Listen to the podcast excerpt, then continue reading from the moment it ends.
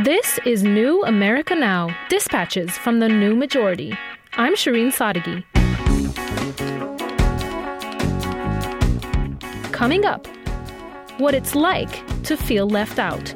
You know, sometimes I feel like this school, the education system, is just so against me that they don't want me here.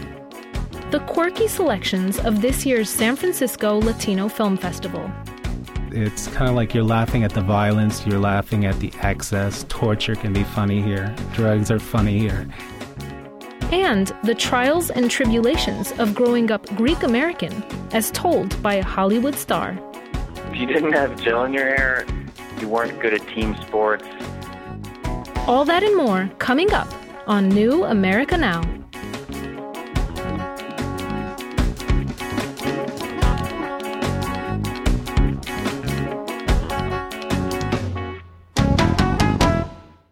Immigration reform has been a topic of much conversation and little action in our nation's capital.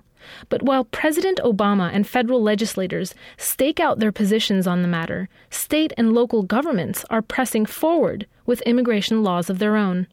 With the latest session of the California state legislature closing last week, a number of immigration bills will be making their way to the governor's desk, where they'll either die or become the law of the land. To give us an update on where California immigration law stands, New America Media's Jacob Simas spoke with Ronald Coleman, statewide policy analyst at the California Immigrant Policy Center. Ronald Coleman, welcome to the show. Thank you. So, now that the most recent session of the California state legislature has come to a close, what immigration bills can we expect to see the governor acting on? You know, we have a couple bills that are dealing with checkpoints and impounds. There's other bills that will affect students and financial aid. And there's also uh, some bills that would affect employment issues as well. Um, there's also some bills that didn't quite make it to the governor's desk that we think will be moving forward next year that we would like legislators to step up and take the lead on as well.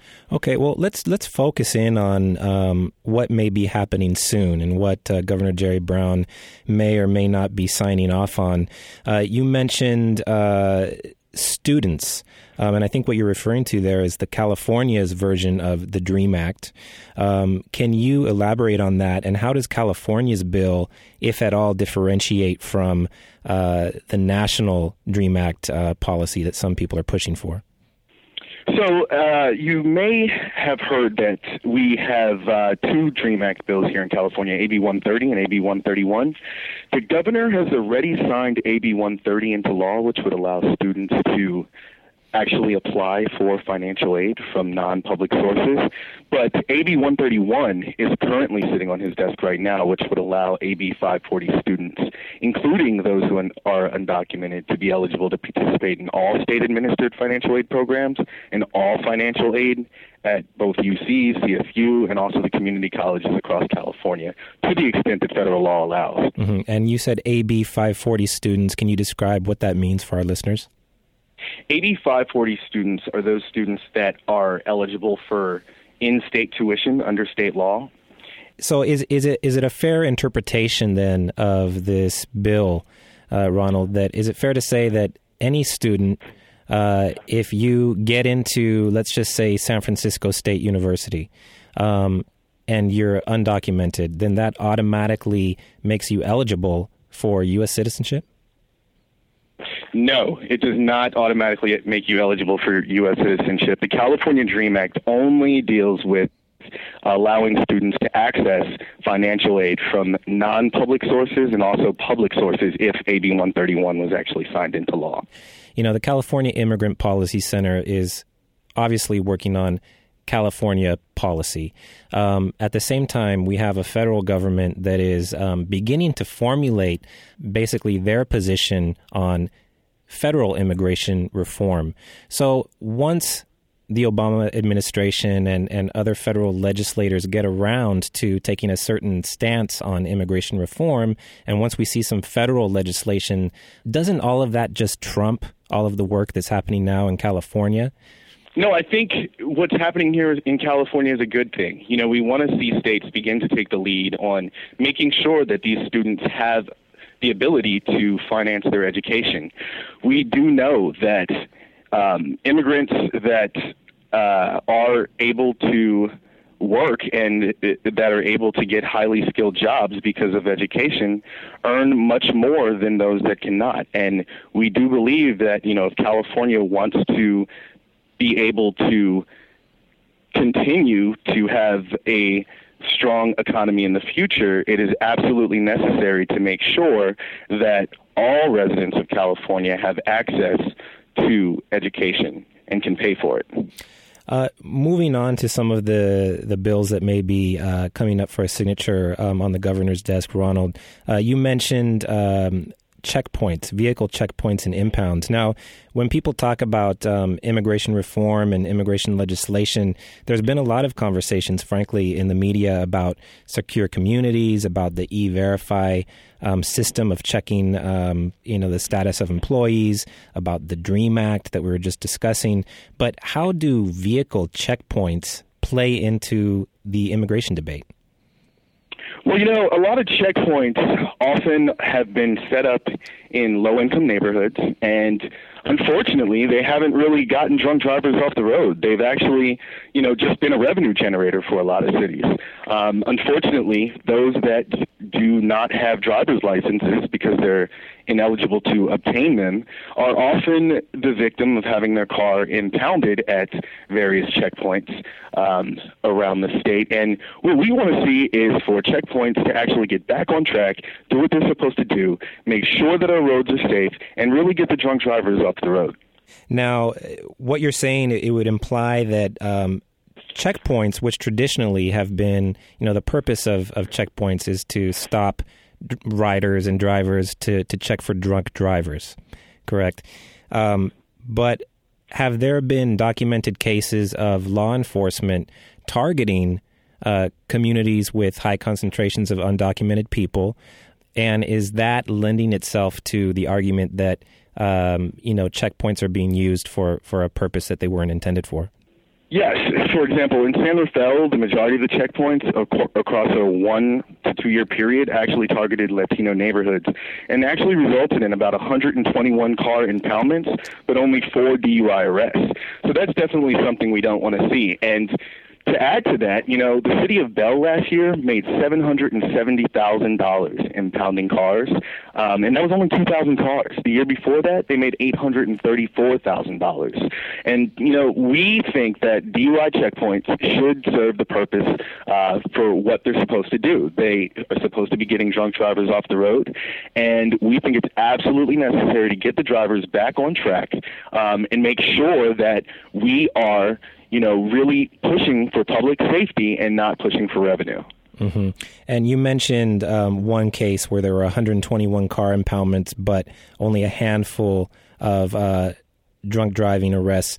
So, if it's not drunk drivers, what are cars being impounded for? Cars are being impounded for the simple fact of a person possibly not having a, a license. You know, if a driver doesn't have a license, that uh, is considered something that would be a towable offense. Um, it may be other minor violations. This would not impede an officer from uh, uh, impounding a car if there was some other crime or offense committed that the officer believes that um, is reasonable to get uh, the driver off the road and to get the car off the road. But what this is is really just to make sure that uh, law enforcement is actually using the checkpoints for what they for what, what they're supposed to be for. This is nothing new. Both of the bills that deal with uh, both checkpoints and impounds um, are consistent with both the California Supreme Court and Ninth Circuit decisions. And all we're doing is codifying practices that have already been adopted by most public safety. Um, public safety offices around the state. Thank you, Ronald. Um, I want to give you a chance to also give us uh, briefly just a recap of some of the other uh, bills that uh, Governor Brown may be making decisions on. Um, can you talk briefly about uh, those additional bills? Yeah, there's definitely an e-verify bill that is going to the governor's desk as well. Um, there's a couple cities around the state that have actually taken it upon themselves to push ordinance that would require the use of the e-verify system. And as we know, this is a highly flawed system. It's very costly for businesses to use. And, you know, at a time when our economy is really trying to recover, we shouldn't be using electronic systems to force people that are looking for work to check in with the federal government before that they can actually obtain employment. Uh, Ronald, what kind of time frame are we looking at generally um, in, in, terms of you know this, the legislature session is now closed? Some of these things are going to the governor. Uh, what's the time frame that you're looking at in terms of when might we see some of these bills either enacted or tossed aside? Well, most of the bills, now that the legislative session is closed, are headed to the governor's desk right now. Uh, the governor has until October 9th to either sign or veto the bills, so we should be seeing some action very soon. Ronald Coleman is a statewide policy analyst at the California Immigrant Policy Center. He spoke with New America Media's Jacob Simas.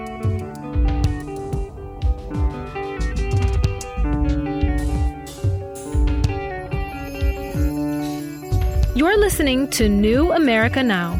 If you'd like to hear more from this guest, visit us online at newamericanow.org.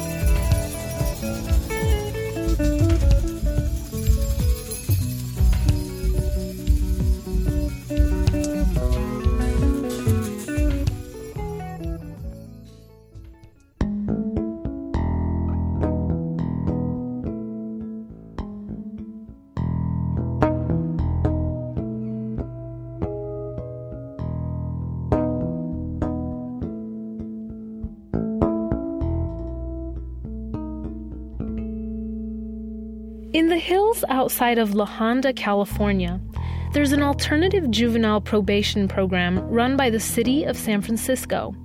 It's called Log Cabin Ranch, and the mission is to keep young men out of the more punitive detention programs by incarcerating them in a rural setting and providing them with a six to nine month program of counseling, education, and vocational training.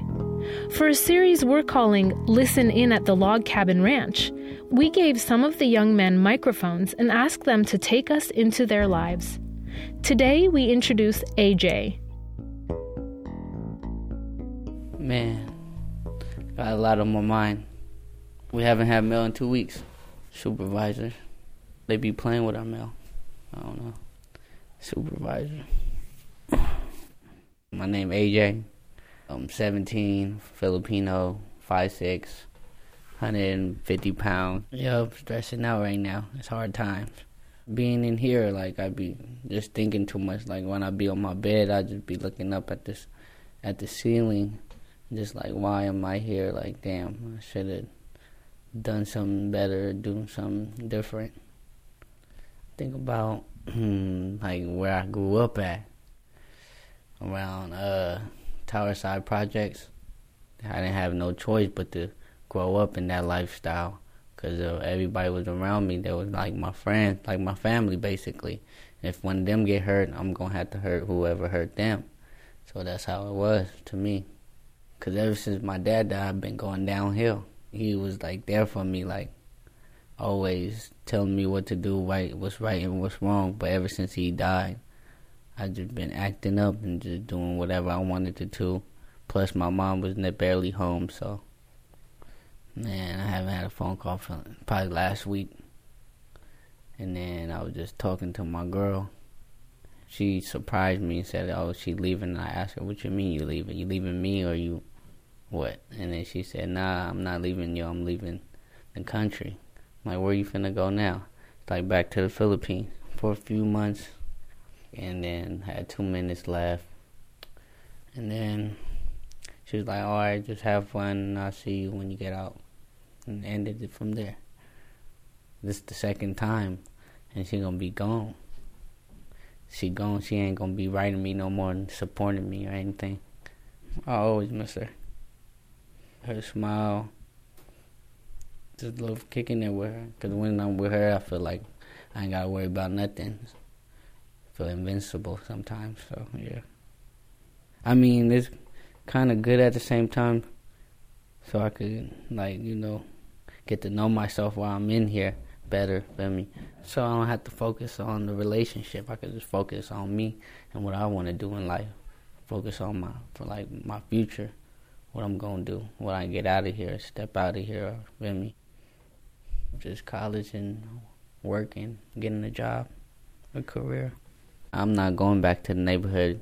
Feel me? I'm just gonna get away, like see what's gonna happen, see if it's a better opportunity somewhere out, somewhere out, not in Frisco.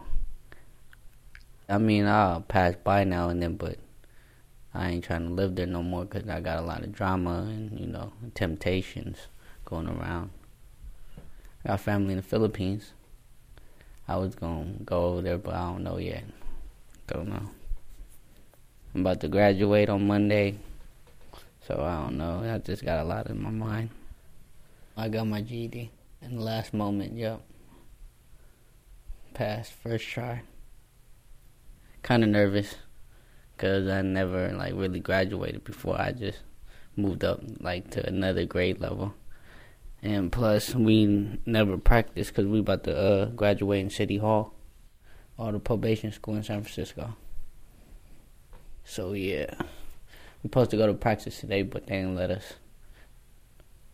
I just I don't know. I don't want to go to graduation for real, to be honest, because I try to push for a day pass for graduation so I could chill with my family, but they they ain't letting me have a day pass. So we just after graduation, we gonna have to come back here or whatever they gonna let us do. I haven't seen my family heck long. I don't know if they gonna be there or not. Plus, I didn't. I need a, I need my phone call, and I haven't got my phone call. Man, got a lot on my mind.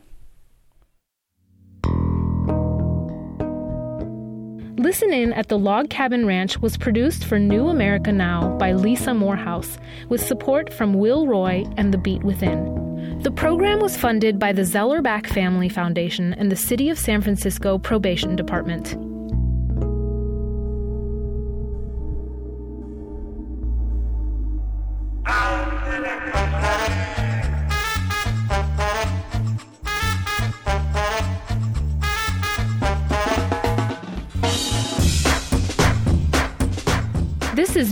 America Now. I'm Shireen Sadeghi. Friend us on Facebook. Just search for New America Now Radio.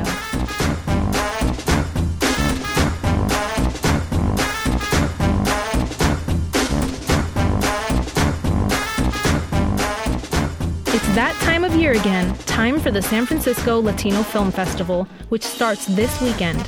And this year's spread is just as quirky as last year's. Here to tell us more about the festival and its films is the festival's founder, Lucho Ramirez. Lucho, welcome to the show. Thank you for having me. So, San Francisco has had Latino film festivals off and on for about 30 years now, but they just don't seem to endure. Why is that? Well, that's a really, really difficult question. Uh, but I would say that, yes, there's been a tradition of having Latino film festivals here in San Francisco for well over 30 years. Uh, to a large extent, I believe uh, the whole Chicano movement in the late 60s and 70s what prompted uh, having um, a platform for Latino uh, stories, voices, uh, that sort of thing. And I think, like anything, uh, you know, there's life cycles to to organizations, and and I think that's what's happened. The great thing about it is that there's always been people or groups of people that have been interested in maintaining uh, a presence in, in San Francisco of, of having these opportunities for filmmakers and for the community as well to see themselves in film. So the current reincarnation of, of a San, San Francisco Latino Film Festival called Cine Mas is, something that you and some people you brought together about three years ago decided um, was a good opportunity to uh, reignite the uh, San Francisco Festival. That's right. Um, I brought together a group of about 10 individuals, uh, volunteers, um, some of them were staffers and a couple of former board members of the previous organization, which I was a part of uh, uh, in some capacity in the development area uh, for about five or six years. And uh, basically, uh, once the previous organization folded, uh, I decided with the team of people to keep it going and saying, you know, we all kind of had a familiarity with uh, putting the event together and organizing that uh, we believe we could continue that. And we've been really happy with uh, the results. So film is rather the the cultural medium of our age. It's it's the way that people learn about other cultures, other people, other experiences. And and the festival isn't just attended by Latino Americans. How do how do your non-Latino audience members um, sort of take in the, the, the films that perhaps they don't have a direct cultural uh, relationship with? I think that in any sort of community or society, when you're talking about art appreciation or cultural appreciation, it's not as if you know you're only going to be consuming art that is totally aligned to whatever your own personal cultural heritage may be. Um, so I think that maybe the moniker of having Latino may be something that it, will resonate with someone who identifies with it, but it may also be a, a source of curiosity. Uh, for those that are not, and I think that you know there's just so so many different layers about uh, about that. I mean, it's not as if uh, we're so disconnected from a Latino identity as a country. You know, whether you know a long historical one here in California or Florida or pretty much anywhere in the United States. So uh, it's not a totally foreign concept.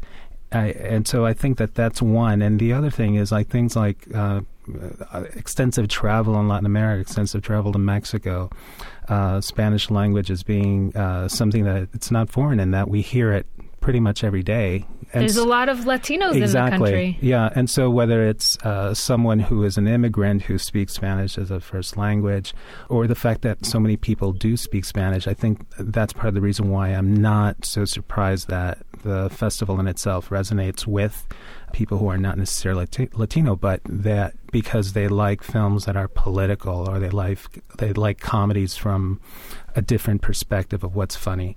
Uh, I think that those are the sorts of things that people seek out, and I think among film goers, you know, you don't go to a film festival to see blockbusters per se. You definitely go to a film festival because you appreciate film, and I think whether it's Latino or Jewish, African American, or what have you, uh, there's going to be that overlap of audiences. Well, a lot of Americans are increasingly familiar with uh, Spanish language filmmakers Iñárritu. You even have people, big people like Almodovar. But what's going on in American Latino filmmaking?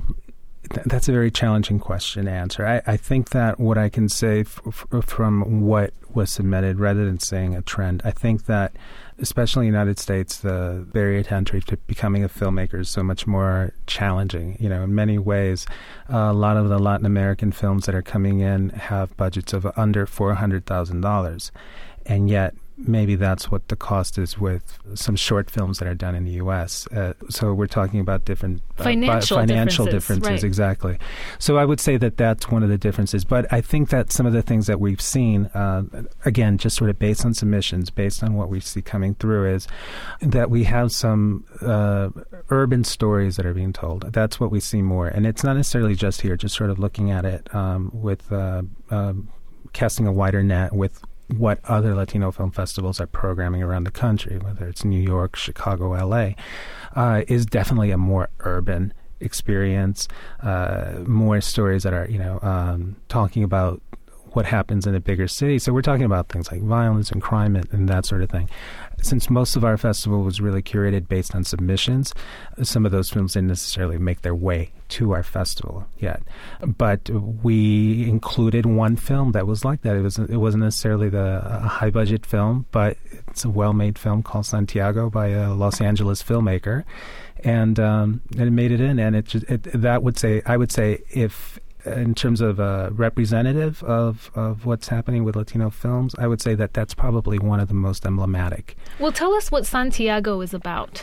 Well, Santiago, it's funny that you know at the same time that we want to that part of the mission in part is is uh, to to put images of Latinos in film that are not necessarily reflective of what we see in the nightly news. Uh, that's always nice. It's always nice, which is you know getting shot in the head, drug dealers, what have you. Uh, but sure enough, what is this film about? It's about a filmmaker Uh, Who gets shot in the head? No, Oh. well, I, I can't tell you what happens, but I would say that uh, there, he's basically uh, shadowing this underworld Crime cr- gangs. gangster type of person, but he's very suave and very appealing, and you know. But there's a story, there's a seamy side to this whole thing. But so so in part, even though we we want to go down a path of like let's say squeaky clean, you know. Uh, Bill Cosby kind of images of Latinos. Uh, when it comes to entertainment and filmmaking, well, you know, people are going to come out and see some films that have some of that as well.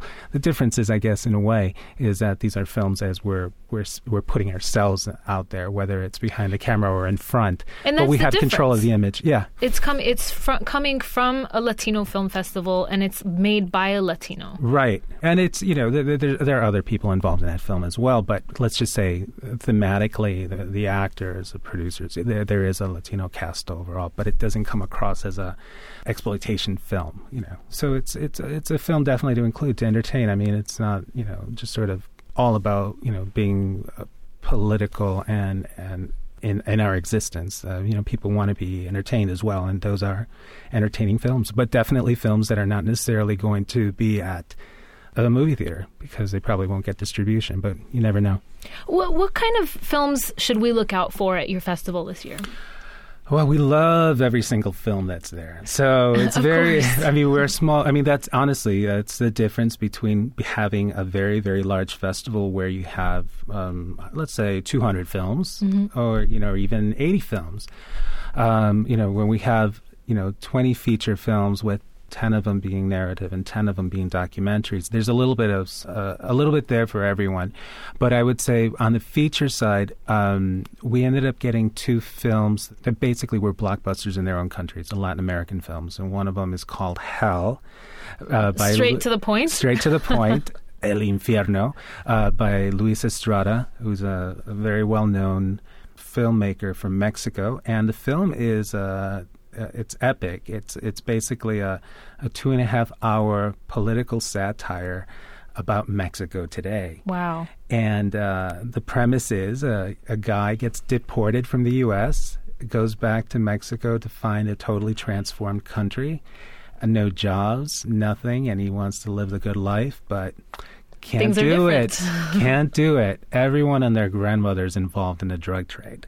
Wow. And it's a comedy, very, very dark comedy. It, gets, it, it starts out funny, but it's it's kind of like you're laughing at the violence, you're laughing at the excess. Torture can be funny here. Drugs are funny here, and so that film is really, it, it's it's one of those films that because Mexico actually does support the film industry through taxes, actually. So And that's of different than in the United Yeah, States. It has an impact on the filmmaking. it has there. an impact. Mexico had a very strong, has a very strong film tradition, and and of course here in the United States we've heard of the the Three Amigos uh, and and what they've done. But in part, for let's just say for all of those other filmmakers that will be, remain anonymous for the most part, they are able to produce because people, individuals, companies can pay their taxes by supporting a film. And so basically, there's funding for all sorts of projects. And in this film in particular, it was also government supported, but it was also a blockbuster with, you know, with uh, A-list Mexican actors, uh, very well-known director, and thematically, it really, really struck a chord because we hear here in the United States, especially about the headlines of, you know, beheadings and killings and and uh, hijackings. And while this film is kind of casting light on this in, in a in a very Mexican way. An extraordinary range of films. We've got gangster films and documentaries and, and political films. Lucho Rami- Ramirez, thank you so much for joining us today. Thank you so much for having me, Sharon. Lucho Ramirez is the founder of the San Francisco Latino Film Festival.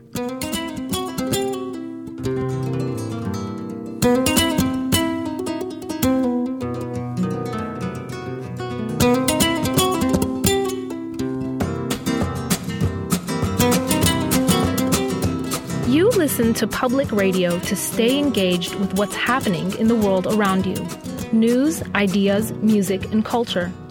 That's what we're about here at KALW, and your support makes this unique service available to everyone in this community. Please do your part and make our no interruption fall membership drive a success with a contribution today at kalw.org or by calling 1 800 525 9917.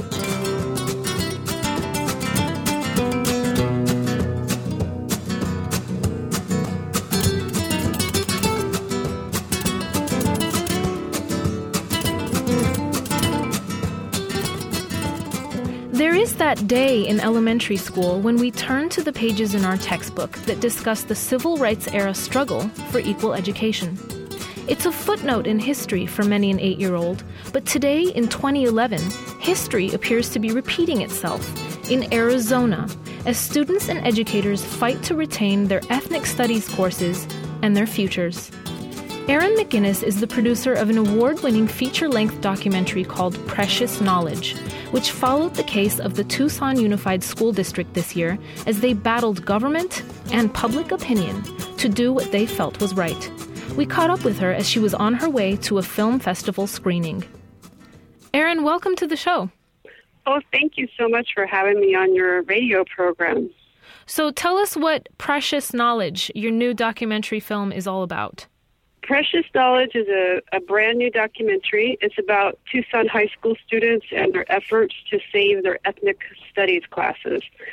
And their ethnic studies classes are right now be, in the process of being shut down by the state government. So, to tell us what ethnic studies classes are, because most people don't understand what that means, and also what it means to the students and educators who are involved in these classes.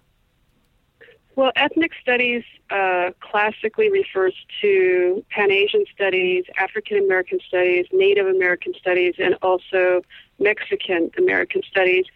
Our film focuses specifically on Mexican American studies, and that's because that's what's going on at Tucson. This is also the class specifically that's under attack. Um, when they first started the attack against ethnic studies, it was against all the different ethnic studies, but um, the politicians have now um, put their focus onto just Mexican American studies.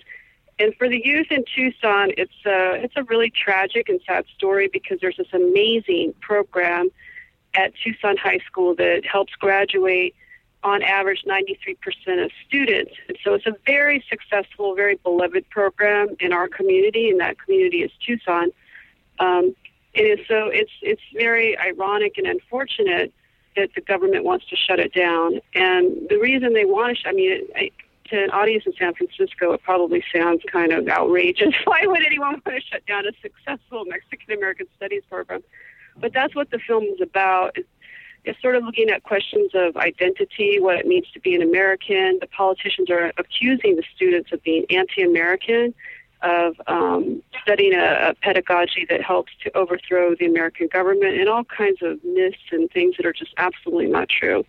It's interesting, Eren, that uh, when we talk about statistics and and the impact of these uh, ethnic studies programs, the the Mexican American Studies program in particular that your film follows at the Tucson Unified School District, is that prior to this program's inception in 1997, uh, the dropout rate for Hispanics was f- nearly 50%. And you just made a reference to the fact that that dropout rate is totally different now. Well, that's right. I mean, the national average for um, dropout of the Mexican American cohort is still really high. Um, in some places, over 50%, which is really tragic. There are also very high dropout rates for Native American youth and also African American youth. So, um, our young people of color are really um, not being served well by the public education system.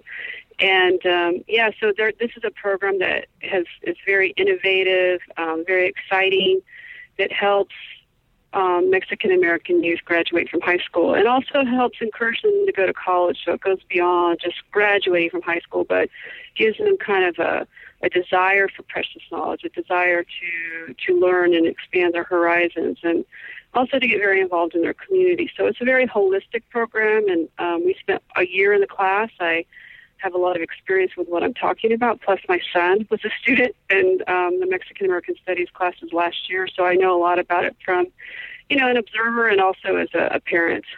So, tell us what these courses teach. What what is the curriculum that is being taught at the Tucson Unified School District's uh, Mexican American Studies course? They teach a social justice curriculum and also a culturally compassionate curriculum it's kind of too hard to explain really briefly what all that encompasses, but basically, one of the things that they do is that they help the kids learn about their own culture, their own history, and for most of the youth at Tucson High, it's uh, Mexican American history. and so they learn, you know, who they are, where they came from, and this, you know, this model could be used for African American youth, all all kinds of youth.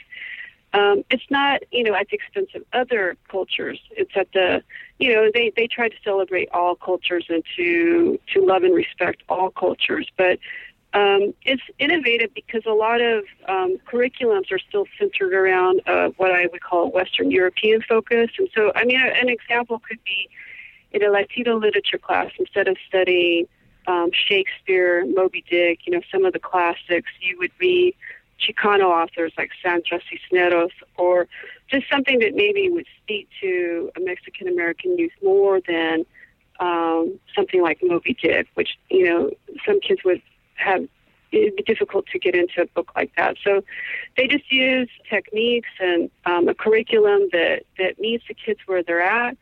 And um, there's actually a really famous academic in San Francisco called Dr. Andrade, Dr. Jeffrey Andrade, who you feature is, him in the um, film actually. The, Dr. Andrade he is has a- featured in the film as well. yeah, he has a cameo in the film, and he is someone who also just works really, really hard to engage at you know what traditionally call at-risk youth or youth who are not really being served by the the current curriculum. But I just want to add that I think any curriculum, I mean, it doesn't have to be necessarily be this curriculum, but any curriculum that that helps engage youth, I think should be um, you know celebrated, replicated.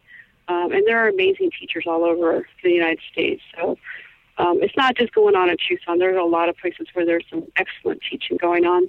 So, Eren, the, the question that, that I would have, and I think uh, our listeners would have, is how is this kind of curriculum a problem? Why would the Tucson Unified School District have a problem with this kind of curriculum? And, and why would the government of the, the state of Arizona have a problem with this curriculum?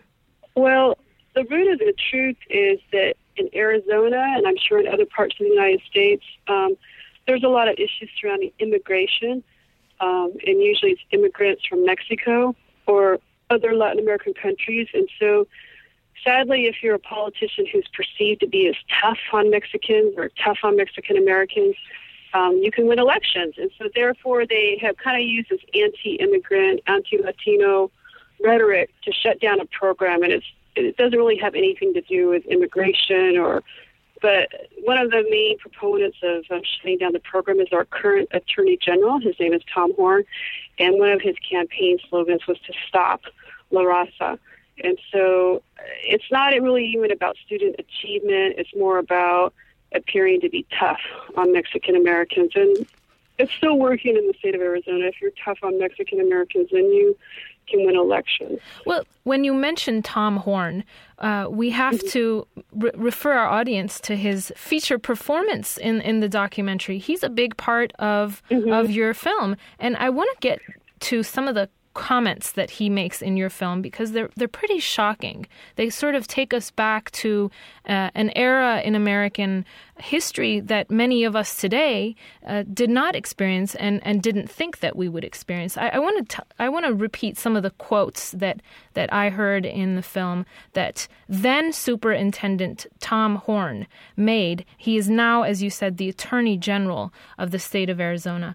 At one point in the film, he is speaking at a rally and he says quote the chanting behind us illustrates the rudeness that they teach their kids. He later goes on in that same segment to say quote there is a primitive part in them that is tribal and he also refers throughout the film to such things as uh, revolutionary indoctrination, infusion of racial ideas, and on and on. How did he get away with speaking like that in Arizona, in, in the United States today? Um, as I mentioned, my son was a, a student in the Mexican American Studies program. He just started college. I'm very proud of him. He just wrote a paper on active and passive racism, and he actually got me to kind of look at some of the issues of our film and some of the rhetoric that Tom Horne and others use um, against Mexican Americans. And um, I would say some of that rhetoric is what you would call examples of active racism. And um, we see the active ra- racism less often than we did in the past because, you know, people frown upon it. But what's, I think, kind of all over the place still is what you call the passive racism, and that's just that people let language like this fly. And I think that we can find examples of passive racism wherever there are people of color. Eren, I want to play a clip from your film, and it's quite indicative of uh, what the students feel about this their La Raza programs, their their Hispanic studies programs. I'm, I'm not gonna lie, I've, I've hated education. You know, sometimes I feel like this school, the education system, is just so against me that they don't want me here, that they want me to just drop out. Eren, what are your thoughts when you hear a student speak that way? Well, this is Gilbert Esparza, one of the young people who is um, has a voice in our film. We worked really, really hard to make sure that the students had a voice in this particular project. And it's um, as a parent, as a member of the community, I find this heartbreaking. Um, one statistic that kind of brought me to this project is a statistic that people who build prisons look at second grade data or demographics of like however many Latino or African American students you have in the second grade class. And from that, they can determine how many prison cells to build. And that just, that really, really upsets me, you know, to think that people who build prisons are looking at second graders to figure that out. And so I think Gilbert, you know, when he when he tells you about it, when you get to hear Gilbert talk about it, it really, really hits home. It really shows the reality of what what someone like Gilbert has to go through just to graduate from high school, the structural challenges that he faces. Eren McGinnis, thank you so much for joining us today. I wish you all the best as you take your documentary film, Precious Knowledge, around the festival circuit. Okay, thank you so much. I appreciate you taking the time to um, hear about Precious Knowledge.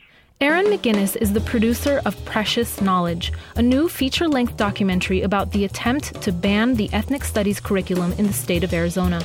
The film will be featured in this year's San Francisco Latino Film Festival, which starts this weekend.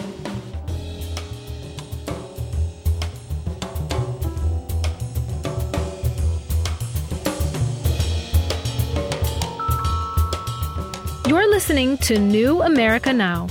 If you'd like to hear more from this guest, visit us online at newamericanow.org.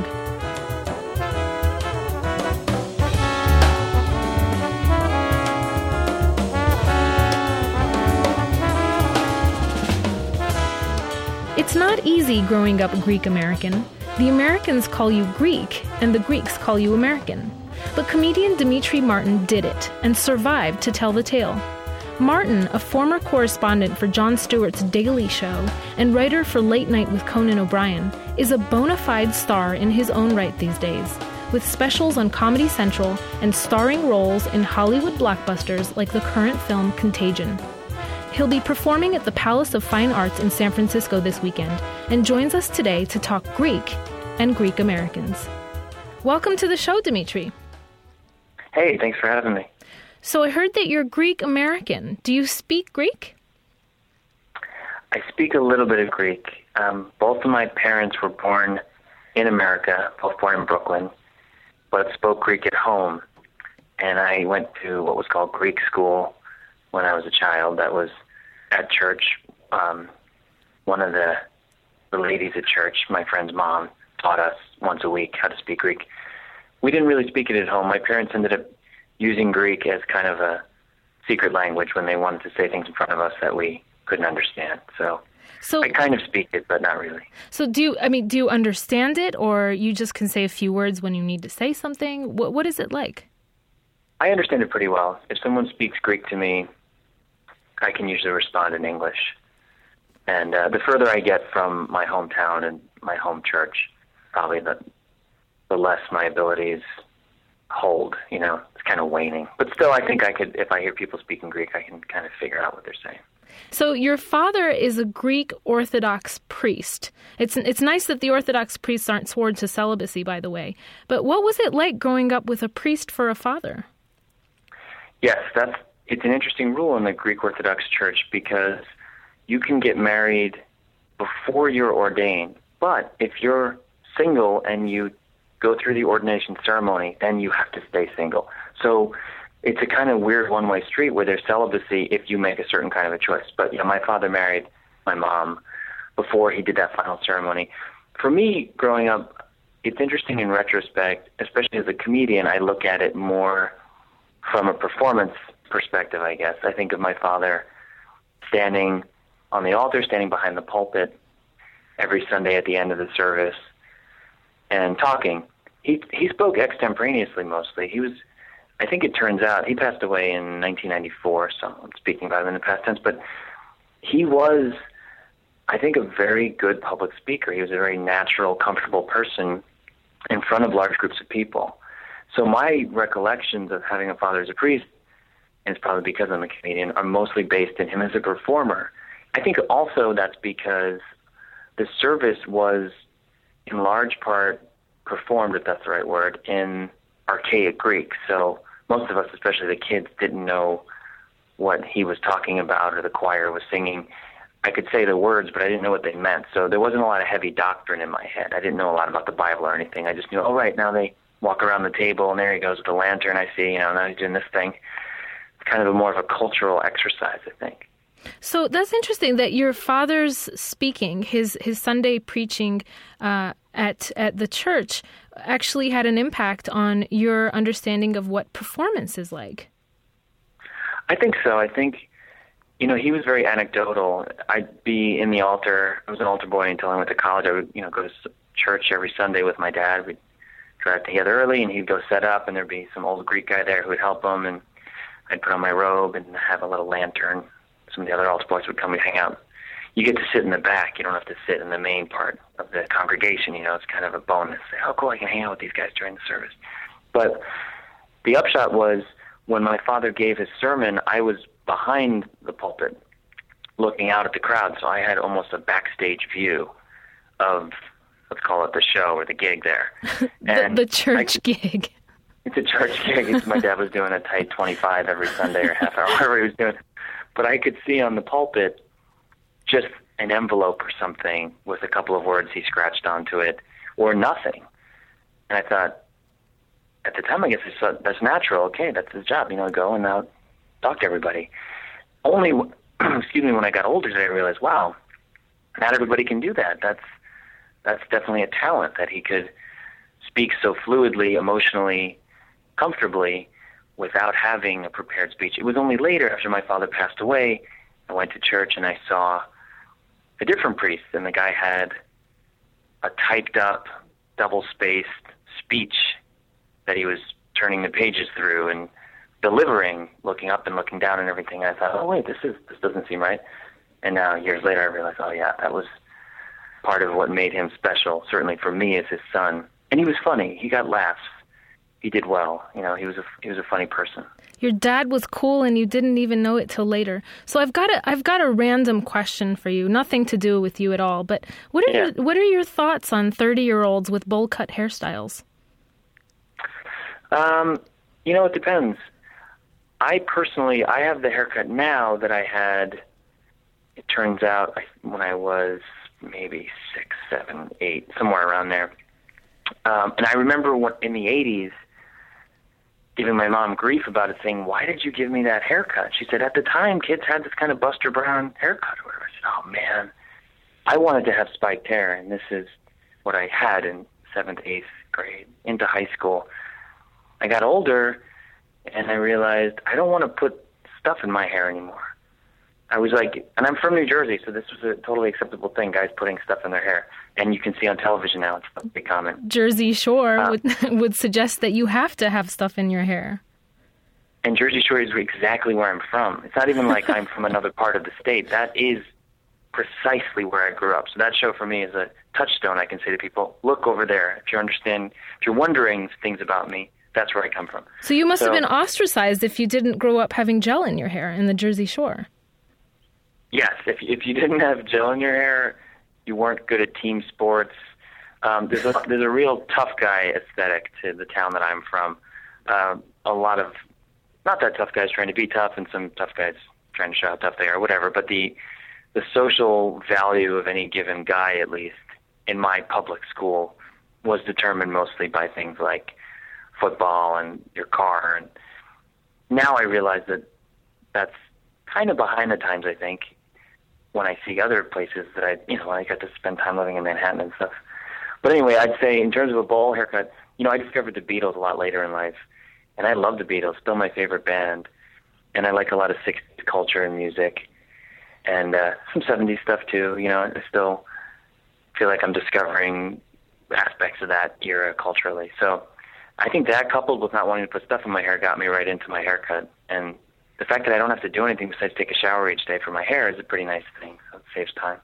It's great that you're saving time with your haircut. I've got a question for you about your new film. I, I, caught the film Contagion this weekend, had no idea that you were in it, and it wasn't until halfway through the film that I I recognized you. I mean, that's a pretty serious role for you. It's not your usual. Sh- it's yeah. not your usual shtick, is it? No, yeah, that was that was a coup for me. I was excited that I got to be in a movie like that. But you didn't have a lot of lines. No, I only had I might be in it for a total of a minute if you put all my scenes together. Yeah, I was thrilled. You know, to get to work with Steven Soderbergh to me was a thrill. If I ever got to work with him again, great. If I don't, that's totally cool too. Just being on that set was really educational. You know, I want to direct things that, that I write eventually. Hopefully that'll work out. And those opportunities are like school. I get to go and pay attention.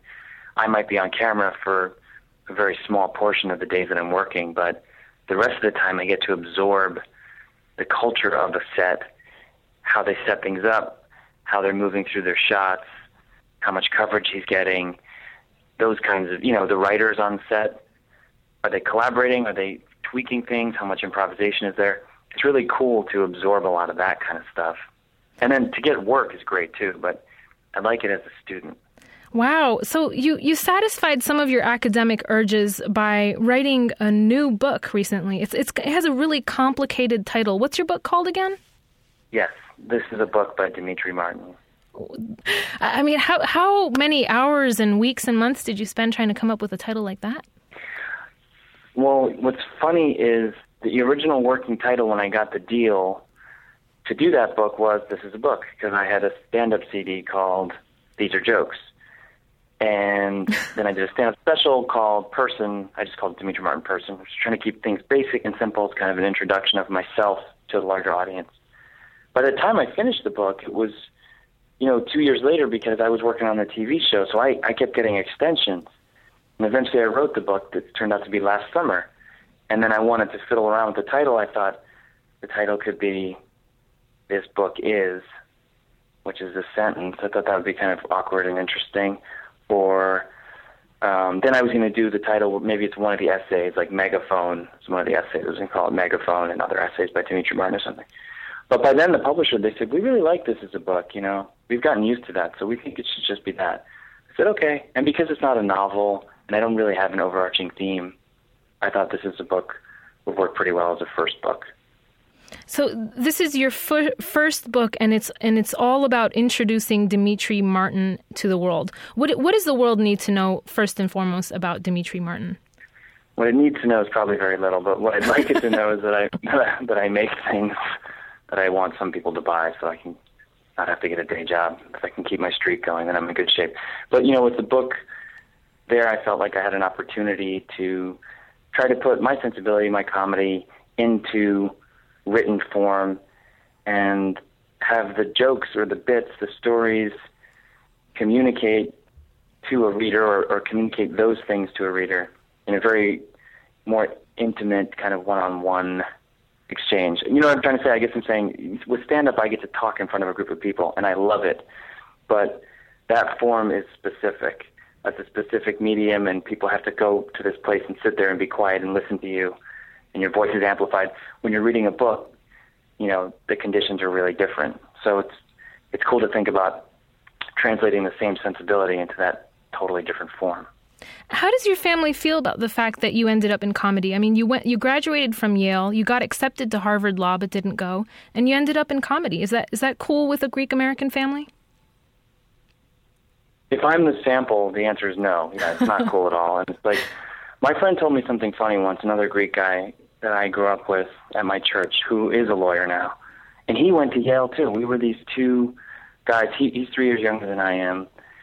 That was my long shot college. I got in. I was thrilled, and I went. And then three years later, he was from the neighboring town, but the same church. he got to go to Yale too. So it was like, wow, another one. Wow, we did it, you know. So anyway, years later, we were talking, and he said he heard this thing from somebody, and it was that laborers want their kids to be merchants or business people. Business people want their kids to be professionals. Professionals want their kids to be academics, professors. And academics want their kids to be artists. And artists don't care if their kids are laborers or not. They can be anything. And I thought that was such an interesting circle to think about generationally for any immigrant community in, in America. Um, if you skip one of the rungs on that wheel, then you're probably going to have some trouble with your family, is what I find. So I went, my family, um, we have a diner, so we're primarily merchants. My father was a priest, that's a professional, but there's kind of an overlap there. But I think the identity of my larger family is merchant, which means I should be, according to that scale, I should be professional. I should have been a lawyer. Like I was right on track, and people were proud of me. And then I said, "Oops, I'm gonna skip that." And then I jumped over to artists, and everybody thought, "What are you, what are you doing? You can't do that." And just was the first time in my life I had very vocal, uh, direct disapproval from people whose approval I had the whole time, and I didn't even realize how much approval I was getting until they took it away, and I thought, wait, this feels weird. But are they but, happy now? I mean, you're pretty successful in the field that you ended up in.